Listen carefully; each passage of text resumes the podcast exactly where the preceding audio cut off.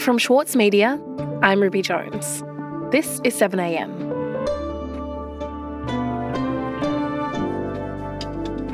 The Solicitor General's legal advice on Scott Morrison's secret appointments painted a complex picture. What Morrison did was valid, but it fundamentally undermined principles of the Constitution. So, is that that? Should the country and Prime Minister Anthony Albanese move on? Or are there more questions to be answered? Today, columnist for the Saturday paper, Paul Bongiorno, on the inquiry to come and if Anthony Albanese is overplaying his hand. It's Friday, August 26.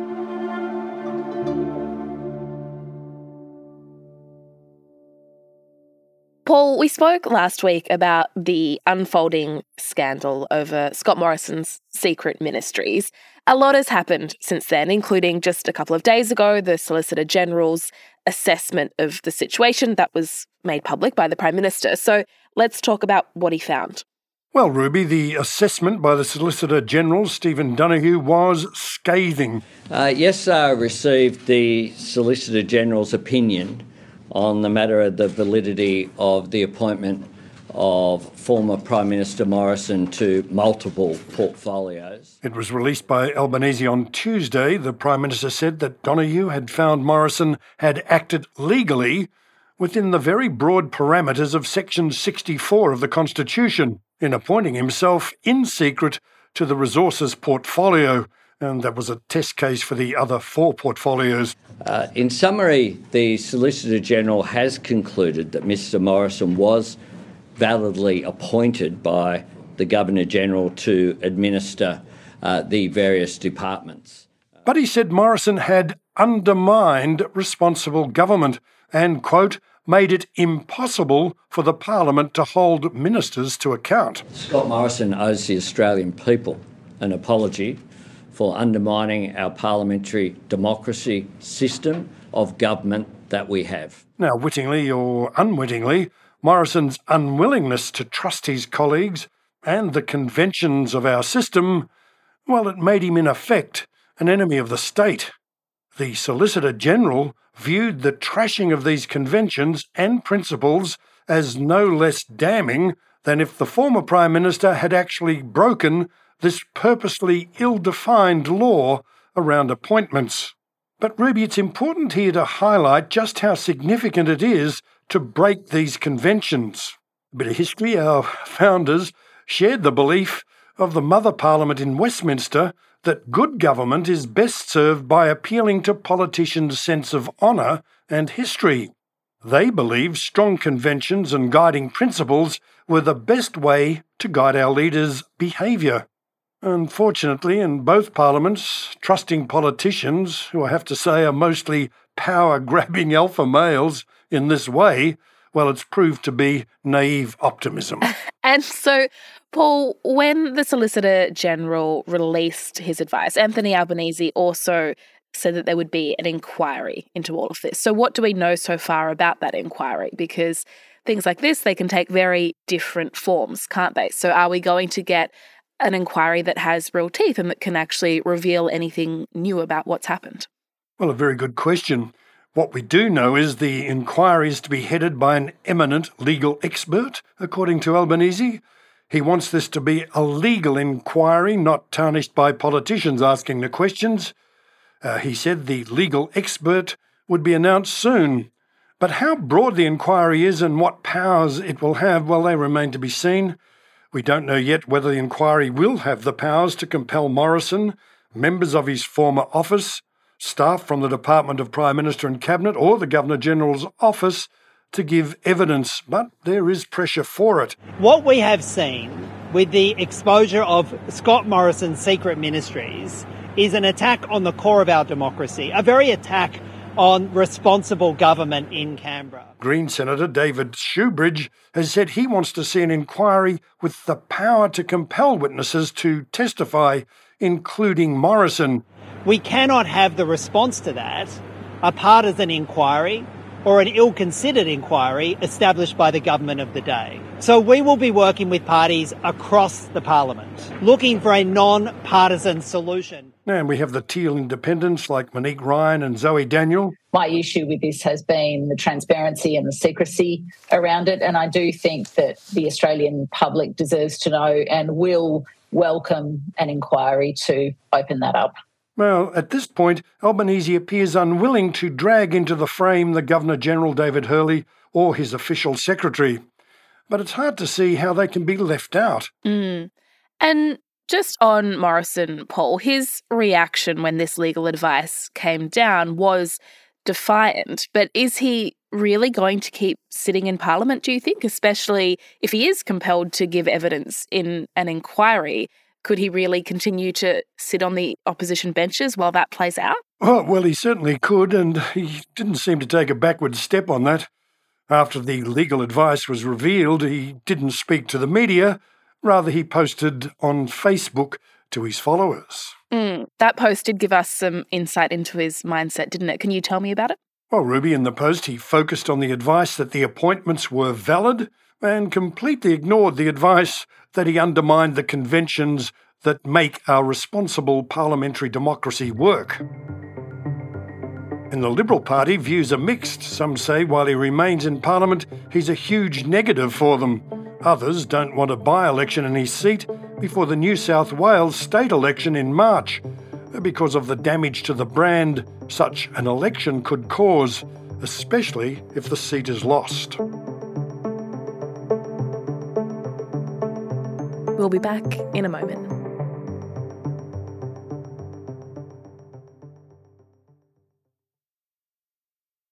As a 7am listener, you value the story behind the headlines.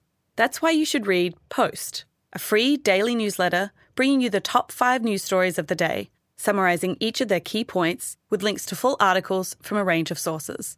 Get the news you need to your inbox every weekday morning with Post. Sign up at thesaturdaypaper.com.au slash newsletters. For Sloane Crosley, writing about the loss of a friend may not have provided catharsis – but it did allow for the possibility of a better ending. Like you have this amazing meal that's this friendship, and then you have a really, really, really, really bad dessert with shards of glass in it. And then, like, the book is like, you know, those little chunks of chocolate that come with the bill. I'm Michael Williams. Join me for this week's episode of Read This as I talk to Sloane Crosley about her latest, Grief is for People. Listen wherever you get your podcasts. Paul, the opposition has been saying that Anthony Albanese is beginning to sound hysterical and that this focus on Scott Morrison is really indicative of a politician who is still in opposition rather than in power. Do you think that Peter Dutton has a point here? Is Labor at risk of pushing this too far when people might be more worried about things that directly affect them, things like the cost of living, rather than what the person who they voted out four months ago has done? Well, Ruby, it is true that even in the government there are some who worry that Albanese is in danger of overplaying his hand and being seen to uh, employ cynical politics. But I believe their fears underestimate the gravity of the issue and the Prime Minister's skills in communicating it.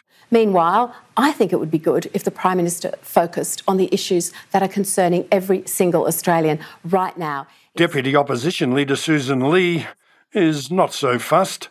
She's been accusing Albanese of spending too much time on Morrison and what happened in 2020 and 2021, and not enough on what's happening now. If Mr Albanese wants to make this a great big inquiry and go on and on talking about everything that happened in the previous government, good luck to him.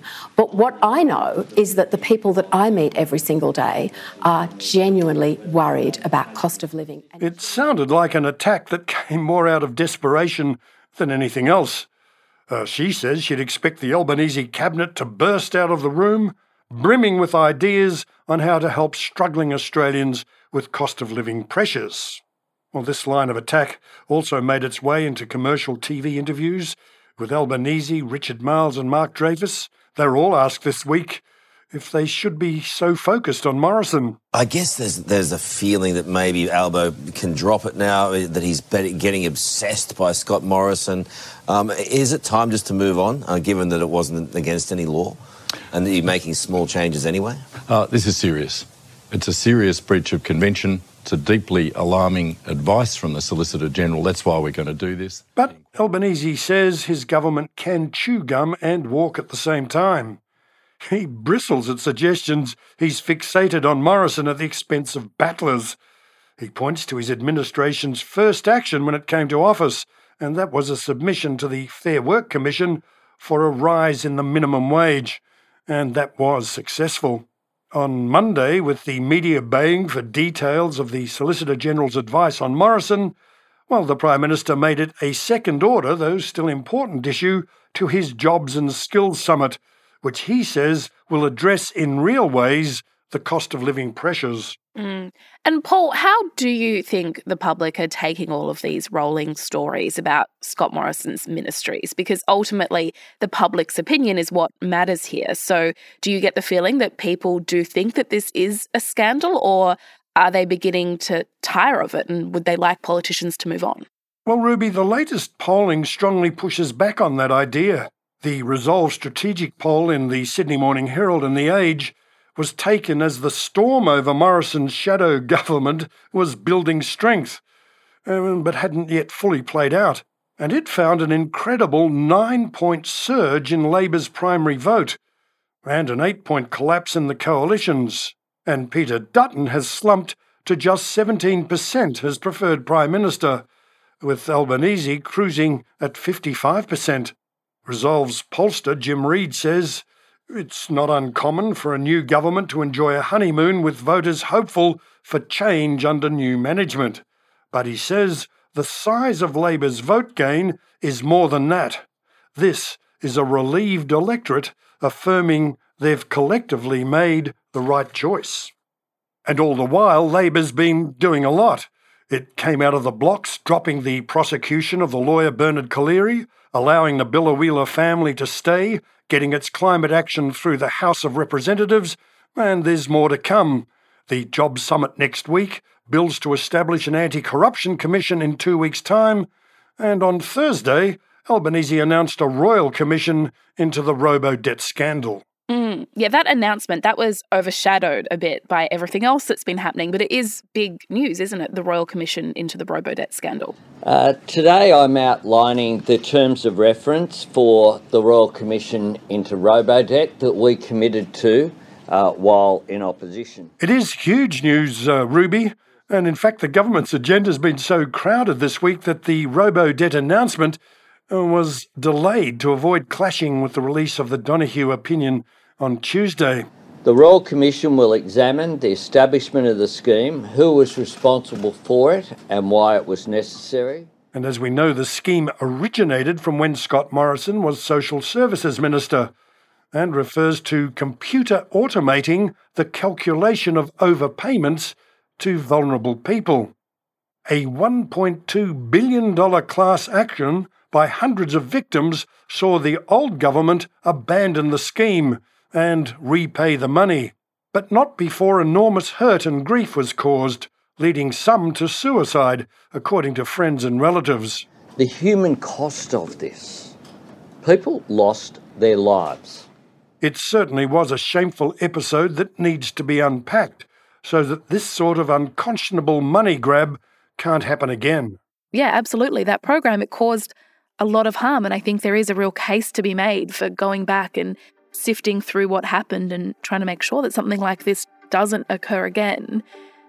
But when you take a step back, Paul, the government is trying to do a lot of things right now. There is no doubt their agenda is crowded, and that could really open them up to making mistakes of their own or to attacks or to stumbles. So, does it seem to you that things are really only going to heat up from here, especially as we get closer to Labor's promised October budget?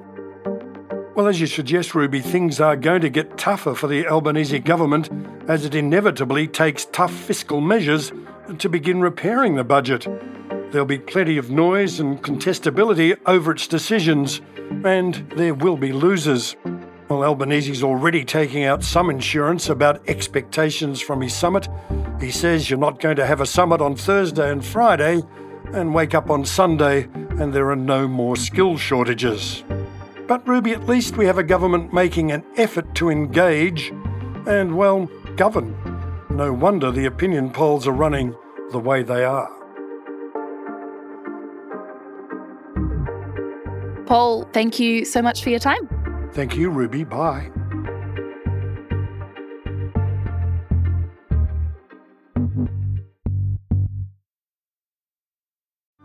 Mahler's music embodies the very essence of humanity. Experience his epic Song of the Earth with the Australian Chamber Orchestra, Richard Tognetti, and internationally acclaimed opera stars Stuart Skelton and Catherine Carby. Opens May 12. Book now at aco.com.au. Also in the news today, Qantas reported a pre tax loss of close to $1.9 billion in the previous financial year. It's the airline's third year of losses in a row following the COVID 19 pandemic. On the same day that the results were announced, Qantas engineers began a series of one minute strikes as they negotiate for higher pay. And ahead of the job summit next week, opposition leader Peter Dutton has attacked a union proposal to allow employees in the same sector to bargain with multiple employers at the same time. Dutton called the proposal a throwback, despite claims that the plan could help lift Australia's stagnant wage growth. 7am is a daily show from the monthly and the Saturday paper. It's produced by Kara Jensen McKinnon, Alex Gow, Alex Tighe, Zoltan Fecso, and Rachel Bongiorno. Our technical producer is Atticus Bastow. Brian Campeau mixes the show. Our editor is Scott Mitchell. Erik Jensen is our editor in chief. Our theme music is by Ned Beckley and Josh Hogan of Envelope Audio. I'm Ruby Jones. This is 7am. See you next week.